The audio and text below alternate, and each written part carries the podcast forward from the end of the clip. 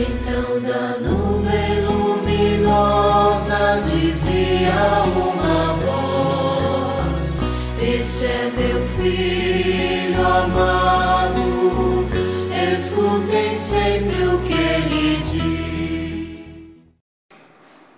Quaresma, tempo de preparação para a Páscoa. Eu sou o Padre José dos Passos, da paróquia Nossa Senhora de Montes Claros, e partilho aqui a meditação desta quarta-feira da primeira semana da Quaresma, dia 9 de março. Então da nuvem luminosa dizia uma voz: Este é meu filho amado, escutem sempre o que ele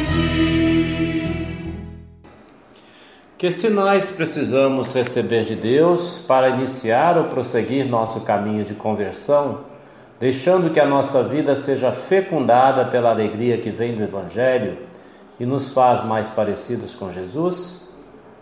Qual a nossa reação imediata a uma crítica? Como reagimos quando alguém nos aponta um erro, um defeito ou algo que não nos soe como elogio? Pode ser que Deus esteja nos dando há muito tempo sinais de Sua presença em nós, e somos nós quem fechamos os ouvidos a seus apelos, nos escondendo de subterfúgios de desqualificação desses sinais. E não nos damos conta que, de fato, há mesmo um fechamento do próprio coração, na soberba, no orgulho, a inventar desculpas para, no fundo de tudo, não mudar minhas próprias atitudes. Sempre julgamos a realidade a partir de nosso coração. A boca fala daquilo que o coração está cheio. A maldade e a perversidade endurecem o coração e tudo que se olha passa a ser visto, marcado igualmente pelo mal e perversidade. Bem outro é o coração humilde, puro e simples, que é capaz de se encantar com as maravilhas de Deus, pois o vê em todas as pessoas e acontecimentos. Assim ocorreu no tempo de Jesus, e o Evangelho mostra a advertência de Jesus a seus compatriotas, desvelando o fechamento e a dureza de coração que os impede perceber a Jesus como sacramento de Deus.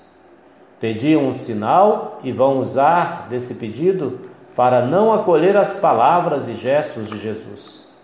Na verdade, não querem mudar de vida Jesus não vai dar nenhum sinal senão o sinal de Jonas. O povo de Nínive, tão logo ouviu o profeta Jonas, acreditou em suas palavras, mudou de atitude, fez jejum e cobriu-se de cinzas. E a geração má e perversa do tempo de Jesus não aceita suas palavras, e os muitos milagres de Jesus são vistos como vindo de Beuzebu, príncipe dos demônios. Admira-me sempre a autoconfiança de Jesus e a clareza que ele demonstra a respeito de sua identidade e missão. Ele não diminui um milímetro em suas exigências somente para agradar àqueles que lhe põem alguma resistência. Não abre mão da sua proposta para ser bem-quisto pelas pessoas. E compara-se a si mesmo com o profeta Jonas ou com o rei Salomão. Nínive acolheu e deu ouvidos ao profeta. Salomão atraiu rainhas de outros reinos para ouvir e desfrutar de sua sabedoria. E Jesus vai dizer: Aqui está alguém que é muito maior que o profeta e muito maior que Salomão, e vocês não se convertem. A geração de Jesus perde a oportunidade de viver o encontro com Jesus como uma revelação plena e definitiva de Deus, amor que se derrama sobre toda a humanidade em Jesus e pelo seu Espírito. Também nós podemos recorrer a Deus pedindo a graça de não sermos surdos ao chamamento do Senhor, de não perdermos o tempo favorável que Ele nos oferece para ouvir Suas palavras e colocá-las em prática no bem e na solidariedade com os outros. Meu irmão e minha irmã, recebe meu abraço e de Deus a sua bênção.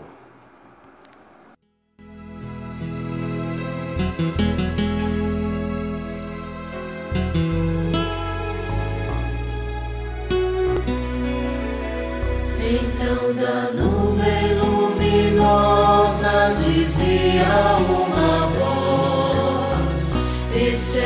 uma voz: Esse é meu filho amado.